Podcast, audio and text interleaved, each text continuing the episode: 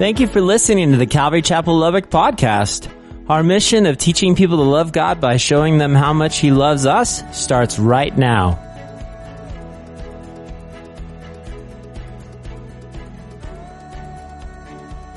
Church, do you remember the story from last week that really broke our hearts? If you are a dog lover, I mean, this really was one that just pulled at our heartstrings. I mean, this was a dog, right?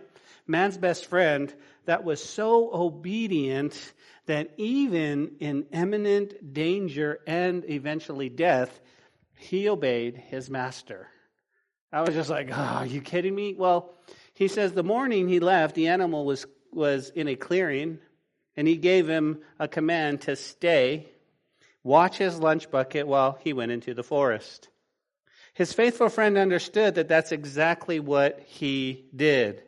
Then a fire started in the woods soon after the blaze spread to the spot where the dog had been left. Of course, the dog didn't move. He stayed right where he was in perfect obedience to his master's word. With tearful eyes, the dog owner said, I always had to be careful what I told him to do because I knew that he would do it. And doesn't that just break our hearts? We're thinking about a dog going, okay, you stay, and of course, here comes the fire, and he was so loyal to his master. And of course, in the Christian realm, in the spiritual realm, we think about that to us. Is, is that would that be the thing that um, you're characterized by? Obedience to the Word of God, obedience to the Lord. If you were that one in the middle of this clearing and you saw fire and the Lord Jesus told you to stay, would you stay with just fervent, knowing that God was going to rescue you, if not even take you home. Listen, when it comes to obedience, guys, when it comes to obedience, we need to understand that it is a big deal. It is a big deal when it comes to the Lord Jesus. Why? Well, you can jot this down. John chapter 14, verse 15, Jesus once said, If you love me, obey my commandments. If you love me, obey my commandments. And I mean, it's pretty simple, right? If you if we love Jesus. Now, here's what we do. Here's what we do. Specifically, look at me. Specifically, living in the Bible Belt, we have a lot of people that would, would simply attend church, call themselves Christian, but have no marks of being a Christian whatsoever. There is no marks of obedience to the Word of God. There's no relationship with the God that created them. And yet, simply because they attend church week after week after week, they call themselves Christians. Jesus told us, if you love me, obey my commands. Well, it was Meyer's commentary that said, this is a new exhortation to keep the commands, listen to me, is proof of their love to him. You go, why? Well, listen, obedience, guys, is proof that you love Jesus. Obedience is proof that you love Jesus. See, it's one thing for you and I to say, we love Jesus. Amen. Praise the Lord. I love Jesus. But it's a whole other thing to live out that love through obedience. Are you guys tracking with me? Here's why. Listen. Many of us would say, hey, listen, I would die for Jesus. You remember our boy Peter, right? Do you remember our boy Peter? Peter, right? Jesus is going, hey guys, listen, we're headed to Jerusalem. I'm going to die, but three days later, I'm going to rise. Peter says, Jesus, come here. Let me talk to you. Hey, listen, you're not going to die. Far be it from me that you die. And, and he's like, he's like, Peter, get behind me, Satan. You don't know what you're talking about. Of course, I'm paraphrasing. But here's what happens, right? All of a sudden, things changed. And Peter says, not, well, if you're going to go die, I'm going to die with you. And all the other disciples said, me too. You guys with me? So you and I are in the same boat sometimes with Peter, and we love Peter, but we would say, Yes, Lord, I would die for you. If you ask me to go out these doors and give my life for you, Lord, I will die for you. You see, but that's an easy thing. It's much harder to go, I'm going to go out those doors and I'm going to live for you. I'm going to live. I'm going to be obedient to your word. I, am going to do everything I can. Again, I mean, just because I love you, I want people to say, see, that, that, that I love you through obedience. Obedience. As we approach our text, church, let's keep this principle in mind obedience, confession, obedience, purity, that cleansing that God wants to do. We need to keep this principle because Here's why. Listen to me. In our culture, today, we find that it's really not a big deal to marry someone who, well, doesn't look like us. Okay? I mean, they don't have to look like us. You know what I'm talking about, right? I don't know if you want to marry somebody that wants to look like you. I mean, eventually, as you've been married a long time, you begin to look like each other. That's what they say. It's not real common. It's real common in our culture. Not a big deal to find someone to marry or be with who doesn't have the same skin color. It's not a big deal. We see that all the time. Because, because as believers, we're taught to look at the heart, not the skin color.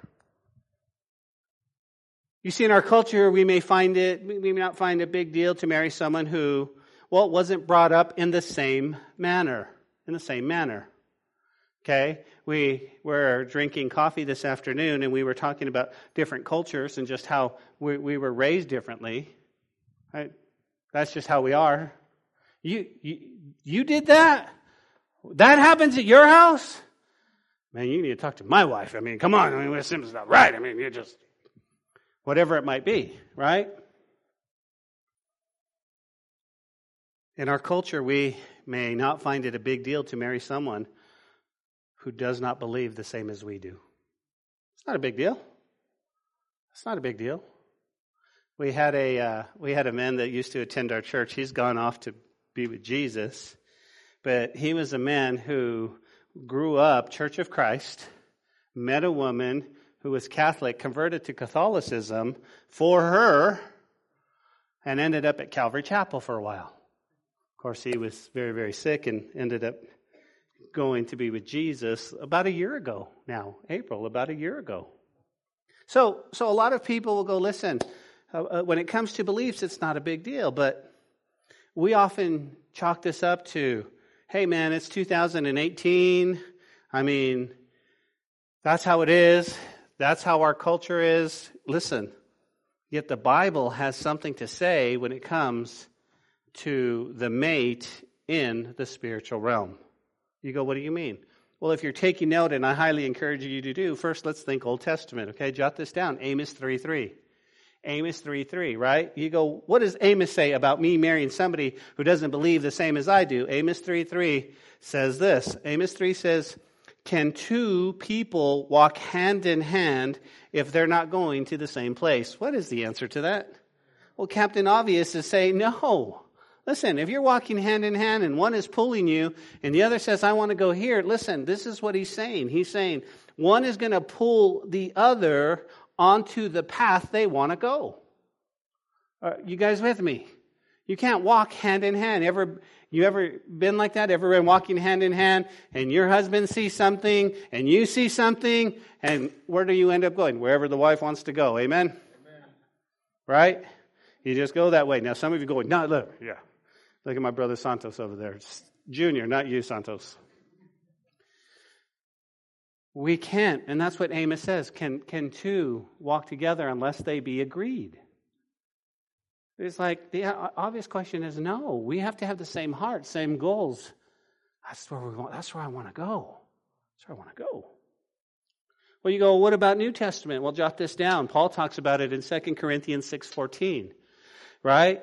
What does he say? Well, you guys know this one. We've quoted it to our kids, we've quoted it to people that we're counseling, but he says this Do not be unequally yoked together with unbelievers. Do not be unequally yoked. He says, For what fellowship has righteousness with lawlessness, and what, what communion has light with darkness? Right? So let's break this down. If Paul is telling us, guys, let's not be unequally yoked, okay?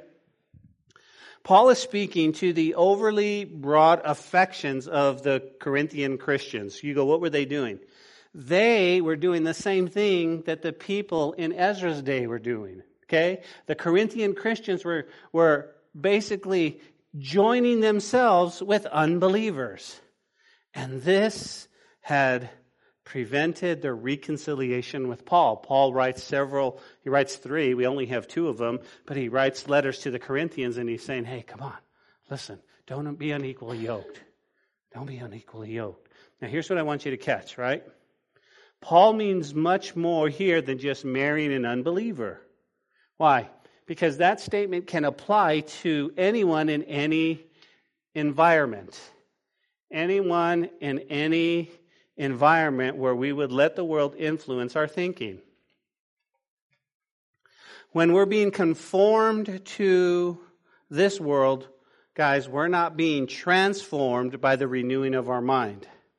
We join together with unbelievers in an ungodly way. That's what Paul is talking about. Well, much like today, unfortunately, people, for the sake of the Lord, and they married the pagan women of the land. And we find out in the book of Ezra that some were even what? Even having children with them. All the while knowing God's command is not to marry them, not to marry them, not to marry them. Now, you would ask, ask the question, why? Everybody say, why? why? Because Deuteronomy chapter 7, he had already explained it to us, right? Deuteronomy 7 4 says, For they will turn your sons away from following me to serve other gods. Don't marry the foreign women. Don't marry. Don't be unequally yoked. Why? They're going to turn your heart away from following me. Now listen, because we live in the Bible Belt, it would be, it would be cruel of me to pamper and say, hey, it's okay. God's going to work it all out. Hallelujah. Amen. High five. When your eternity is at stake in walking away from Jesus Christ. When he says this, he says, listen, they will turn your sons away from following me to serve other gods. Everybody say, everybody think in your mind, other gods. So the anger of the Lord will be aroused against you and destroy you suddenly. But thus you shall deal with them, and you shall destroy their altars, and you'll break down their sacred pillars, and cut down their wooden images, and burn their carved images with fire. This is, he says, this is what you're supposed to do. Don't be unequally yoked. Don't marry those pagan women. This is going to turn your heart from Jesus. He's going to turn your heart from Paul. As a matter of fact, get rid of that stuff. Bury that stuff. Let it go. Cut it. Break it down. Do whatever it takes. Do whatever it takes. Take, break down the sacred pillars. You go, well, Ben, Ben, Ben, Ben, Ben, I got a question. Um, who, who are these gods we're talking about, right? Who are these gods the Canaanites worshipped? Well, if, we, if you recall, we talked about this as we started, but if you're taking notes, some of the idols that Jeremiah preaches against are the ones the Canaanites worshipped and would eventually turn Israel to worshiping them. Okay? Jeremiah for 40 years was begging Israel, guys, stop, please don't. Don't, don't do that. They're going to turn your hearts from serving. I'm okay. I'm okay. I'm good, man. Listen, everything's fine. You worry about your own self. And Jeremiah's he's just he's just saying, please don't do this, please don't do this. Who who are these gods? Who were they, right? Who are they? Well, guys, jot this down, okay? This is this is what eventually is happening in Israel. Okay? The the women and the men, they're starting to intermarry and they're starting to walk away from serving the living God and they're starting to worship idols. You go, what idols? We talked about those last year, but last week, but check this out. One of the one of the gods that they were worshiping was Astaroth. Astaroth. A S T E R O T H.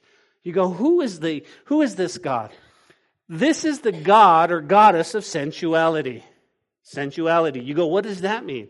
Sensuality means the enjoyment, expression, or pursuit of physical, especially sexual pleasure.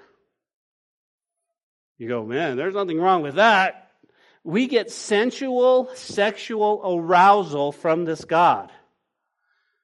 You know who? You know who they were worshiping? You know who their hearts are being turned to? What's a billion dollar industry today? We know it as the porn industry. That's what's happening. That's what's happening. This is the God. And it's like, are you kidding me? Yeah. Oh, oh okay. So you, listen, you grow, you, you, your son, you're raising your son and you see him and you're raising him in the Hebrew way. You're raising him in the way to worship God. While he's little, you're singing him all of those wonderful songs, those wonderful Hebrew songs to the living God. You remind him of Deuteronomy, Hear, O Israel, the Lord thy God is one. And you shall love the Lord your God with, you remind him of all of this and you see him grow up. And now you're back in the land and you see your son Start looking. Oh, no, no, not at the Israelite women, but at the Canaanite women. And they do things just a little bit different. They're a little bit more, hey, they have a little bit going on, right? You're not like those plain Israelite women who worship God. You look good. And they come, and all of a sudden, as parents, your heart is breaking because now all of a sudden they're turning what? They're turning their heart away from God into this. Into what? Into the God of who? Of sensuality. You go, what other, what other God is there? Okay, I get that, Ben. I get that. Well, they would also worship the God of Molech. Molech. M O L E C H. Molech. Check this out. This is the God of prosperity in sacrificing your children in the name of convenience. But not only in the name of convenience. They worship this particular vile specimen of, of theological folly included the sacrifice of fire of living children. Writers of the old report that statues of Moloch would be heated from within and children would be placed on this monster's outstretched arms. And priests, in the meantime, would beat drums that so the parents of the sacrificial children would not hear the screams and lose heart. Whoa, whoa, whoa, Pastor, what did you say? They're, they're offering their kids to the god of Moloch. Here is this statue with arms. They'd heat it up. They'd put your. Could you imagine? Oh, here's your little one. And you take him. Well, no, no, he's not the God of Israel. He's the God of, and for convenience and prosperity and everything else, we're going to lay our, and, and we're going to beat the drum so loud so you don't hear. Really? You see, it is a big deal. These are the gods they were worshiping. Israel, please, please don't, don't serve them. They're gonna, they're gonna, you're going to start worshiping Molech. Now, before I move on, can you, in your mind, think about how we do that today? How we murder innocent babies in the name of convenience? That's a tough subject. That's a tough subject because many people have done just that without knowing the Lord, and they feel so guilty. They've come to know the Lord, but they've still they still have that in their past. You know what I would say? You're forgiven. You're forgiven. But we, as a church, as a church body, are going to do everything we can to what? To never allow that, let, that happen. And that's what happens. Oh, I, I ended up here, and I'm, and in the name of convenience, I've got to do something. And no, no, no, no, no, no. I, I, guys, I can't even tell you. I, I was going to tell you, but I looked up the, statistic of how many in the United States, and I just, I just, I just couldn't. I just couldn't. That's the God of Molech. I don't think there's a parent among us that would want to grow up our kids to marry somebody who has a certain belief that that's okay. Well, what else? Jeremiah's going, okay, there's Astaroth, there's Molech, but then there's the god of Baal. Baal, B A A L, Baal. And you go, what is that? Well, believe it or not, this is sexual immorality. Listen, with intellect. Sexual immorality with intellect. You go, well, like what? Well, this is like intellectual adultery. And here's what I've, here's how I've pieced it in my mind. Okay? you, you, you are having an affair and you justify it intellectually because of, and you can lay down the circumstances.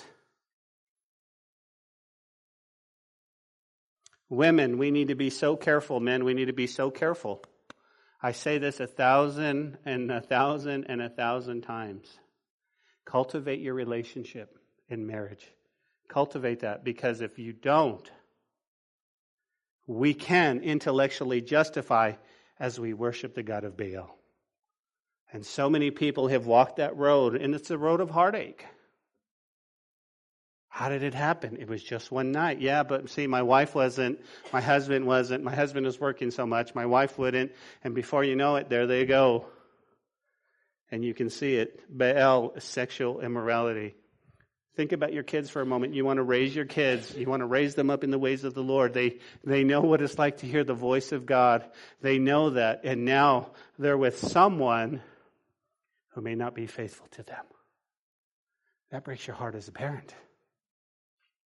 My little girl, my little girl will do anything for you. My little girl loves you. What do you mean you don't? This is how you believe. What do you mean? That you can sleep with whoever you want to sleep with because that's what Baal says. What do you mean you can do that while she, while her heart breaks? Hey, it's the culture we're in, man. We worship the God. You're going, no, no, no. Son, son, daughter, come back. Come back to the living God. Come back to the God that loves you and wants to protect you. He wants to give you everything. He wants to nurture you. He wants to lift you up. You see, guys, there are a lot of times we think being a Christian just means we get free access to heaven when we die.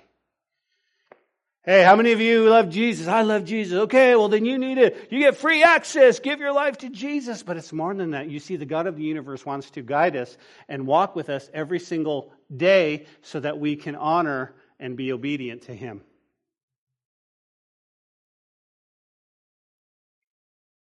Heaven, that's just bonus. That's just bonus. Why? Because here's what heaven does for us it just means, listen to me, it just means that you don't have to worry about death. As a matter of fact, you guys remember our John study? Jesus is like, listen, you follow me, some of you, you know, you're not even going to taste death. You're not even going to know what happened. Jesus is going to come knock on your heart. He's say, it's time to come home. It's time to come home. We had a death this week. We had a death this week a very significant death in my life. You see, for most of you, you may or may not know, but my mom died when I was, um, I was, my mom died when I was a year and a half. When I was five years old, my dad met, my dad met somebody else. And they got together, and she was a big part of my life. Uh, a couple of things about Lily was I remember she, before you know it, I remember she was, she moved in with us, and so there she was and I'm like six or seven, and I'm going, do I call her mom? I tried calling her mom one time, it just didn't fit. I don't know where that was, but that, that was neither here or there. But I remember going, Mom, nah, that doesn't fit. Let's call her Lily. Well, Lily and my dad were together. This whole living thing didn't work out. I don't know the reasons, but I know she got her place, he got his, but they were still together. They were friends, they were companions for 45 years. Lily, at the age of 88, took her final breath Tuesday morning at 6:10. Here's the good news. The good news was a few years prior, when we went to visit her, Natalie and I went to visit her, she said, They changed me.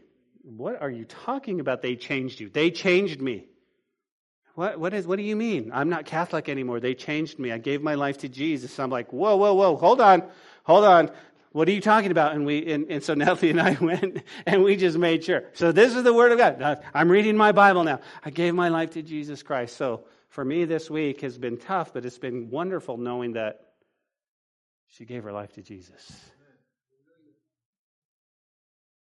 You see, I thought that was an impossible feat because the older you get, the harder it is. You get so set in your ways. But God can do anything. God can do anything.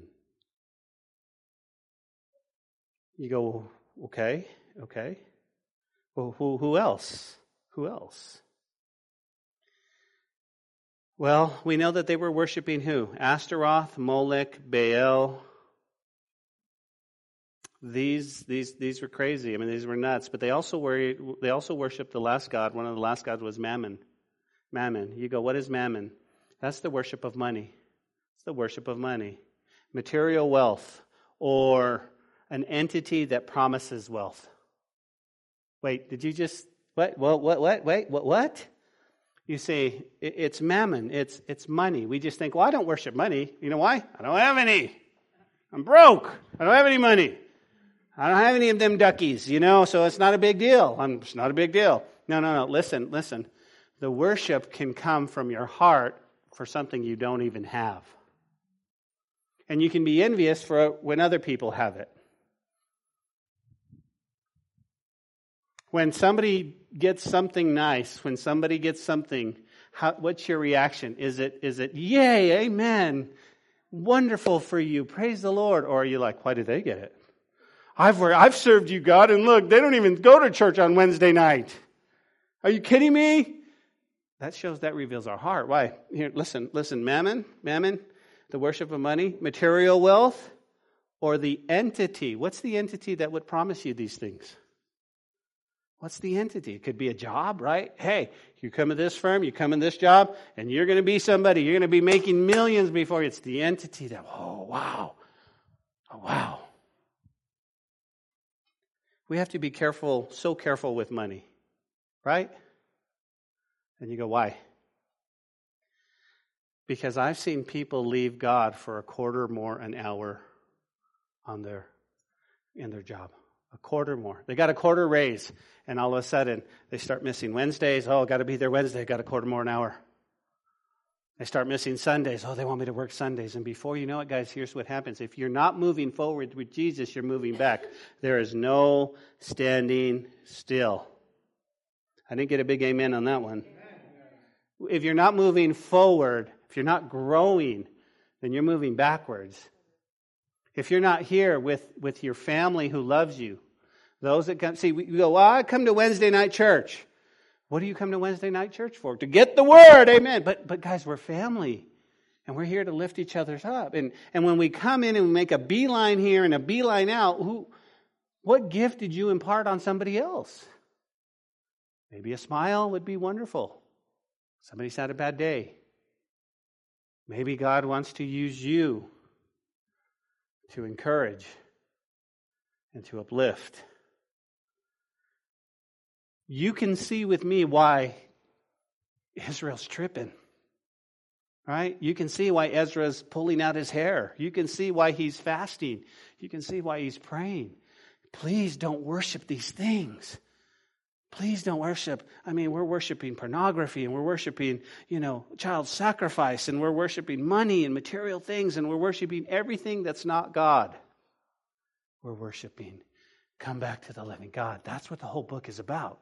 Okay? You've built the foundation, chapters 1 through 6, but now, now we're going to build a foundation in your heart. The foundation of your heart needs we need to get rid of idols. We need to get rid of those things we worship. What's the one thing we worship above everything else? Self. Right? We can be honest in church. We do. We're just like, hey, it's about me. It's about, right? All three of us. Who are they? Me, myself, and I. That's what matters. All three of us. Me, myself, and I. So you can see why this is a big deal. So let's recap what we talked last week. Chapters 9 and 10 go hand in hand. We find Pastor Ezra broken in the sin, right? You've seen the sin of the nation. Ezra realizes the impact is making against the kingdom of God. Now, here's what I want you to think about, guys. 17 priests and 10 Levites were involved in disobedience to God. 17 priests are named that they were actually, I mean, think about this. Think about this. This is like saying 17 pastors 17 men of God, 17 men and, and deacons. They're not obeying the word of God anymore. They're over here and they're, they're being torn away from serving the living God. You go, Pastor, you're just reading the news. That happens already. We see pastors, they're on the television, and next thing you know, they're involved in some sexual scandal, or this pastor fell morally, or this pastor. Exactly. There's, there, it happens. It happens. And so Ezra's going, please, no, you're being disobedient. And they could easily find themselves serving these pagan gods. And, and think about it because of their influence of who they were, they could turn the hearts of Israel with who they are now. In the same way, when you got saved, you became a world changer. You guys get that?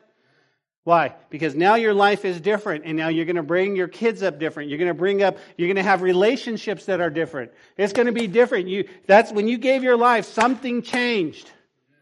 Okay?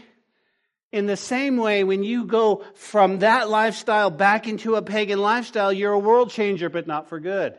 Because the people see you and go, Hey, I thought you were a pastor. I thought you were a leader. I thought you were a Christian. What are you doing? What are you doing? Oh, you mean it's okay? Oh, I'll come with you then. And then you start pulling people. You start pulling people. Church, can I ask you a question? Is it easier to pull somebody up or is it easier to pull somebody down? Isn't it? Right? I'm come on. I'm going to pull you up with me to righteousness. He's going to go boink. Done. We have to be so careful. So, Ezra, what does he do? It's the same thing we're doing this week, guys. We're, we're fasting and we're praying. I want you to listen to his prayer. Just listen, okay? He says, dear, My dear God, this is Ezra praying, I am so totally ashamed. I can't bear to face you. Wait, wait, wait, Pastor. Was Ezra? Was Ezra? No, no, no, no. Ezra's, Ezra feels the weight of the sin of his nation and he's crying out for all of them. He says, Oh my God, our iniquities are piled up so high that we can't see out. Our guilt touches the skies. We've been stuck in the muck of guilt and silence for a time of our ancestors until even right now, and we and our kings and our priests, because of our sins, have been turned over to foreign kings, to killing, to captivity, to looting, to public shame, just as you see us now. Do you see that? That's his prayer. He's going, God.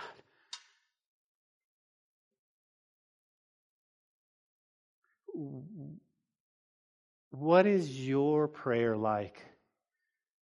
When you're when you're when you're caught in sin? What is your prayer? Is it just simply, oh God, please forgive me? Amen. You see the heart. I, I just want I want the heart. He's he's like, man, I'm I can't even lift up my head to the God. Now now we're we have Jesus, and we know Jesus died on the cross. So we, we can easily say, Lord, I'm so sorry. But I just think, I don't know if sin breaks our heart anymore.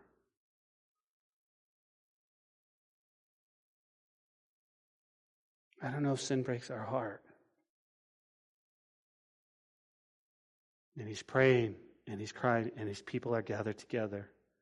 And that's where we pick up our story tonight, guys. Verse 9 of chapter 10. So all the men of Judah and Benjamin gathered at Jerusalem within three days. It was the ninth month, the twentieth of the month. All the people sat in the open square of the house of God, trembling because of the matter and because of the heavy rain. Do you guys remember last week? We jotted this down. It was December 8th, 457 BC. They were trembling. They were trembling. They heard Ezra pray and they're trembling. You go, why are they trembling? I think one of the reasons they're trembling, guys, is, is, is, is, is they're, they're, they're afraid of going back into captivity due to disobedience. They, man, they're sitting there for 70 years in Babylon. Now, now listen to you and I, that means nothing to us in 2018. Why? Because after tonight's Bible study, you're going to get up, you're going to get in your cars, and you're going to go to your home here in Lubbock, Texas.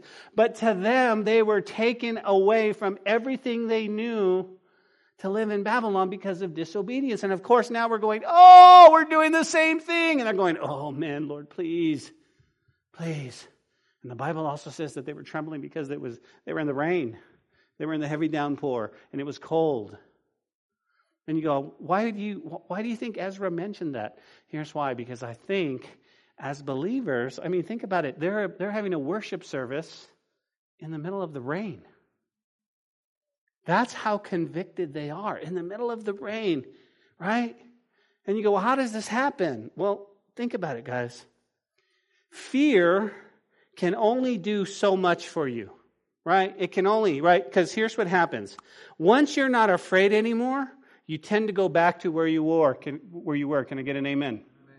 You're only afraid for a little bit, and then you go, okay, I'm not afraid anymore. So you, you ease and you go back to exactly where you were before. You're like, oh man, yeah, that happens a lot.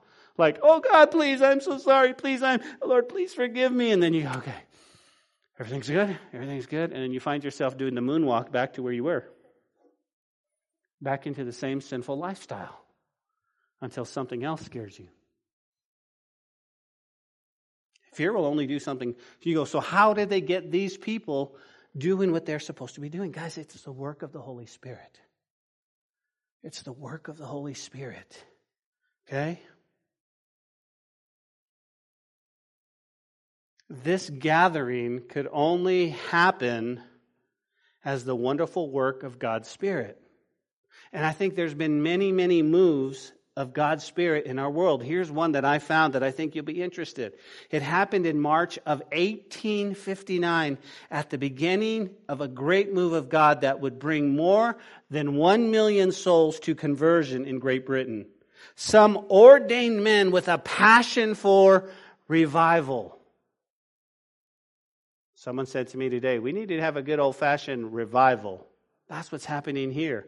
Some men who just had a passion. They preached at the First Presbyterian Church there in Northern Ireland. There was such a large crowd that the meeting that they had had to dismiss early because they were afraid that the balconies would collapse under the weight of so many people. It was a work of God. They took the meeting to the street, outside the street, and in the freezing rain, James McQuilkin preached to 3,000 people in the streets, with many of the listeners falling to their knees in the wet, muddy street because they were so moved by the conviction of sin under the preaching of these laymen. Guys, guys, here's what we need to pray. We need to pray that God will move once again and that there would be revival in our land. Guys, we need to pray that people will be moved by conviction and leads to what? Confession and repentance as a nation, as a people, and as a church. We need to pray, guys, that the fire will fall. We need to pray that the fire will fall. You see, it's not about how eloquent the preacher is or how great the music is or how wonderful or how comfortable the, the chairs are. You know what it's about? It's about a work of God's Holy Spirit in our lives the purification in our lives, when we come to the place where we realize, I'm not clean, you're not clean, God, do a work, and we allow the Holy Spirit to do, do this work.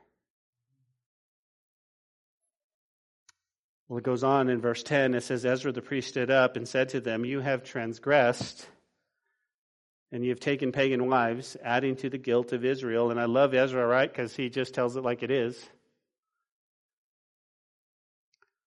I love the fact that Ezra doesn't kind of go, listen, let me spare your feelings for just a moment. Y'all did wrong. Stop it. You know, you, you, you sort of made a little boo boo. He's going, you guys sinned. You guys sinned. Guys, we've come so far off from just understanding. He says, you have, condressed, you have transgressed and have taken pagan wives, and you're adding to the guilt of Israel.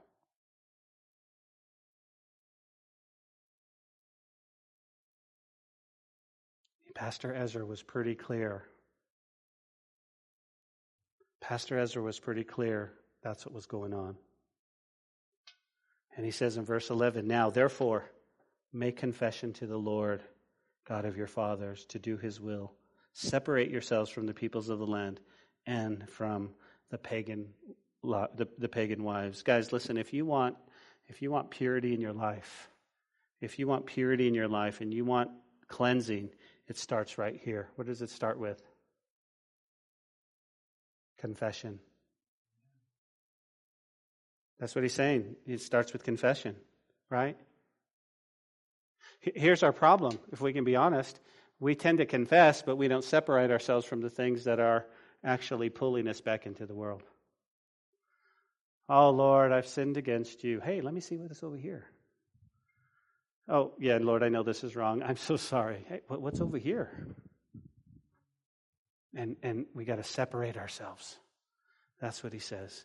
You go, what does it mean to make confession to the Lord? Well, it's made up of two words, guys, two Hebrew words. One is todah, to and, and one is yoda, yada. Todah and yada, and it means to worship, to cast out, to confess, to bow down. You see, sometimes we think it's simply words. It's not words, is it? Confession starts with the heart where you confess all that's in your heart when you, when you worship the Lord. Oftentimes, guys, we go, hey, what time does church start? Seven. Good. Okay. Well, I'll get there at seven twenty, and listen, part of that, part of coming in and, and singing to the Lord is, is part of confession. It's part of allowing God to move in your life, to cleanse you, to, to expose those things. That's what, that's what worship does. Part of worship is bowing down. What are we supposed to do then, Pastor? Well, notice what it says in verse 11, guys. To do his will, right? What does that mean? Obedience, right? What did Jesus say? If you love Jesus, obey his commands, obey his word, if you love him. Well, gee, Ben, I love Jesus. Then show me. How are you going to show me? By your obedience. Right? You ever remember that? How they say, I love Jesus? Prove it.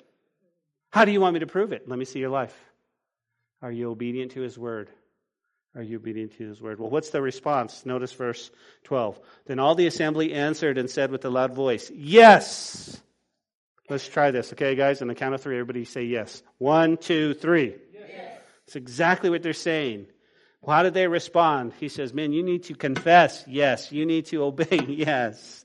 Yes. And as you have said, so we must do.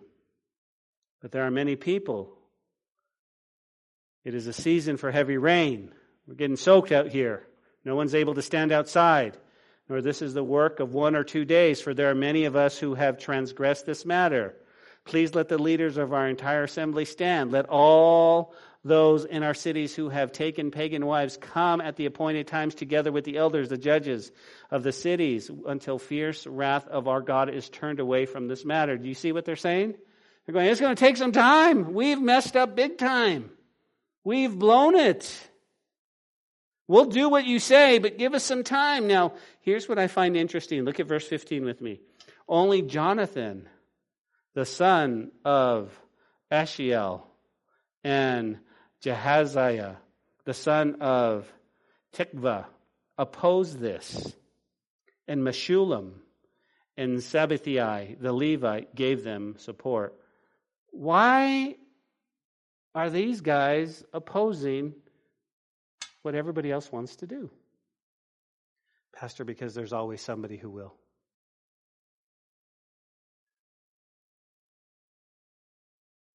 We talked about this in our leadership class, and it was it was um, pride.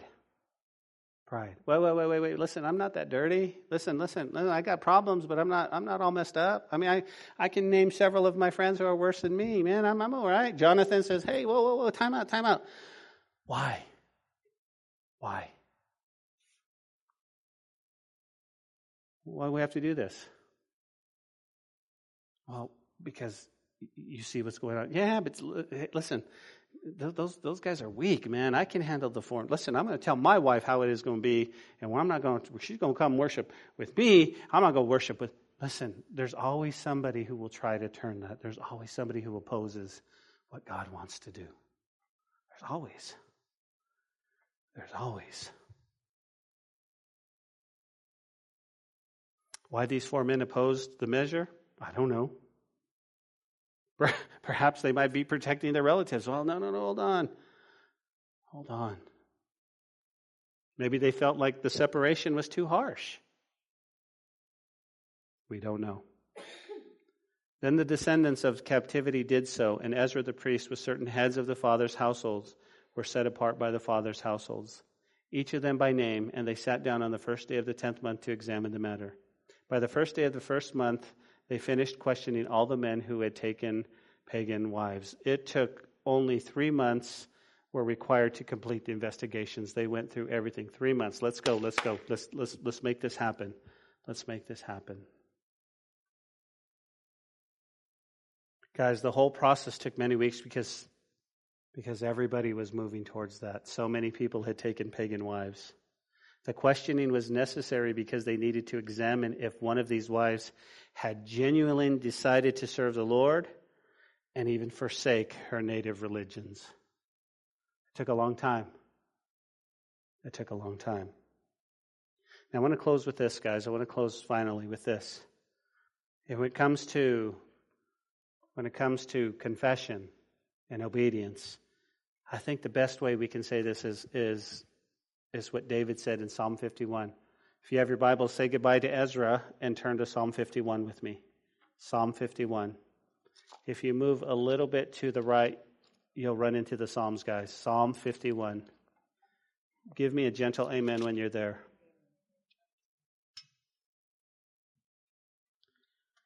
Psalm 51.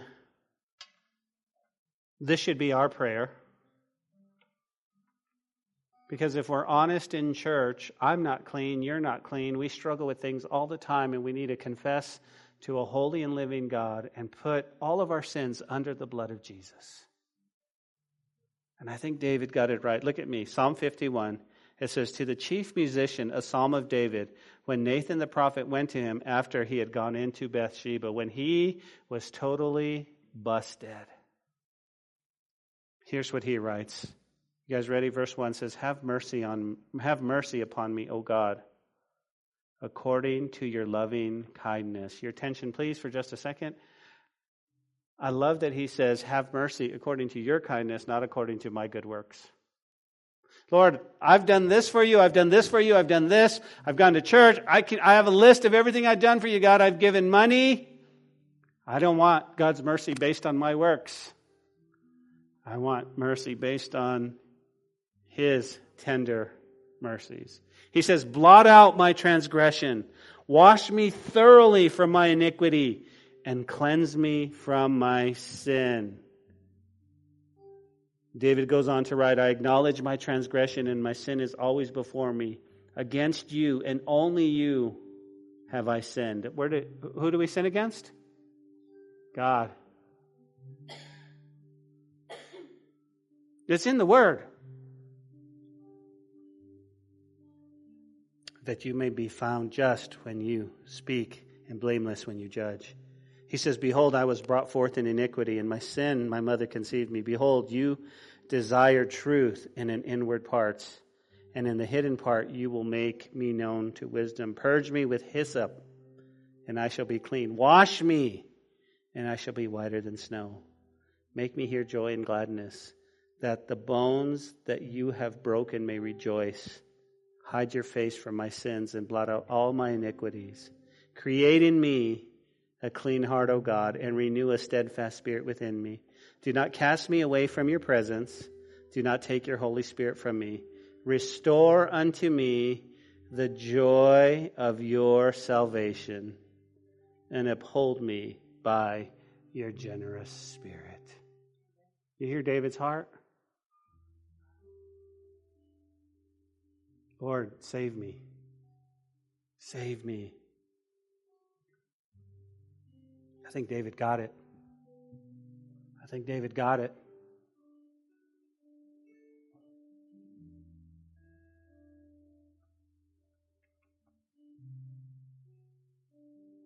I know by the work of God's Holy Spirit we get it. See, maybe you're here today and you're like, you're like, Pastor, um, listen, what you were saying was cool and all. Thank you for having me. But I got to be honest with you, man. I feel like I'm oceans away from God. I feel like him and I don't even talk. I feel like, man, listen, I mean, I just feel, I just, with, with, with my sin and everything in my past and how I was brought up, God doesn't want me. He doesn't want me. You feel like that in your heart. And yet, God is so knocking so gently, saying, Listen, I can save you, even to the guttermost, I can save you. I died for you. You are special to me. You are, you are precious to me. You go, I, I don't know if I'm precious. Listen, that's what the Word of God says that He bought you with a price. God loved you so much, He sent His Son Jesus to die on the cross for you. We call it the great exchange. You give Him you, all of you. Every bit of you, you get there it is, Lord. It's a mess. And he's like, No problem. That's what I want. And I'm going to give you my spirit in you to walk. To walk Right now, maybe in your heart, you're saying, Pastor, I want this. I, I want this. I don't, I don't know. I just, what does this all mean? I don't even know what this means. Well, listen, if you can if you can close your eyes tonight and know that if you were to die, if you were to die tonight, that you would be in the presence of Jesus because of who he is, then you're saved. You're saved. You have a, have a relationship with God, but if you go, Pastor, I'm not sure. I'm not sure. I'm not sure. I'm not sure. And maybe tonight's the night that, that God wants to God wants to save you. And He wants to come in your heart. And He wants to fill you with His love.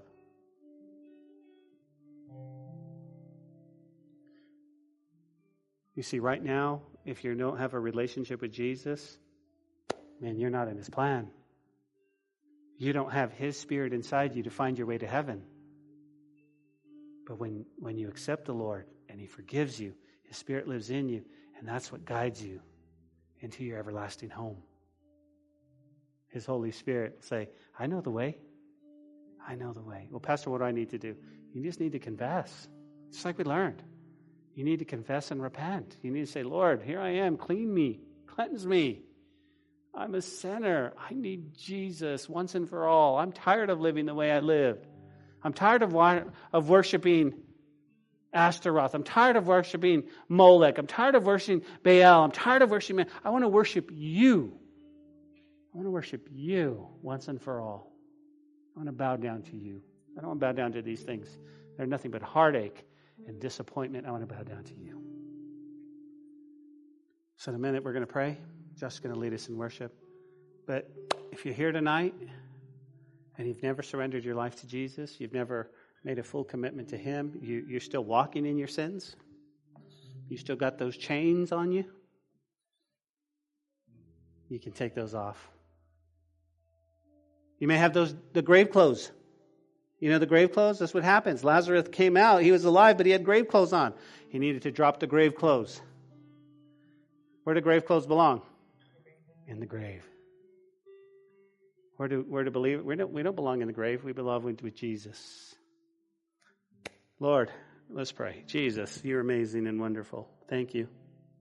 You're a God that loves us and keeps us and nurtures us. And so today, Lord, I love you.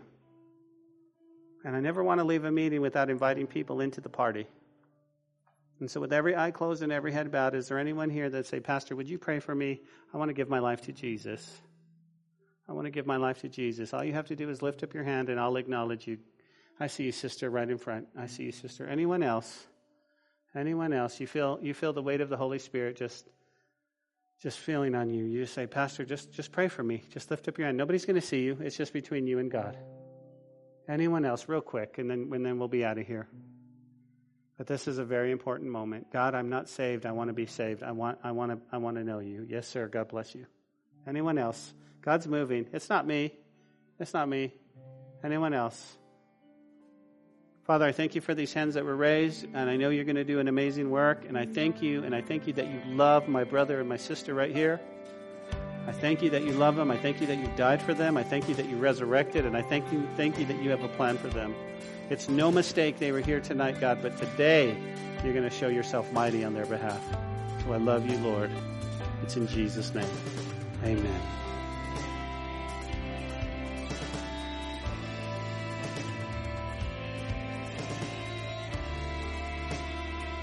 Hey, this is Pastor Josh. I hope this message has encouraged you in your walk with Jesus. If it has, we would love to hear your story of how it has impacted you, or especially if you responded to the invitation to receive Jesus into your heart as your Lord and Savior. To get in touch or to receive more information, please contact us by phone at 806-799-2227 or send an email to calvarylubbock at hotmail.com. Again, that phone number is 806-799-2227. Also, if you want to partner with us financially to take the gospel to West Texas and the world, please click on the donate button on calvarychapellubbock.org. Thanks for listening to the podcast. May God richly bless you.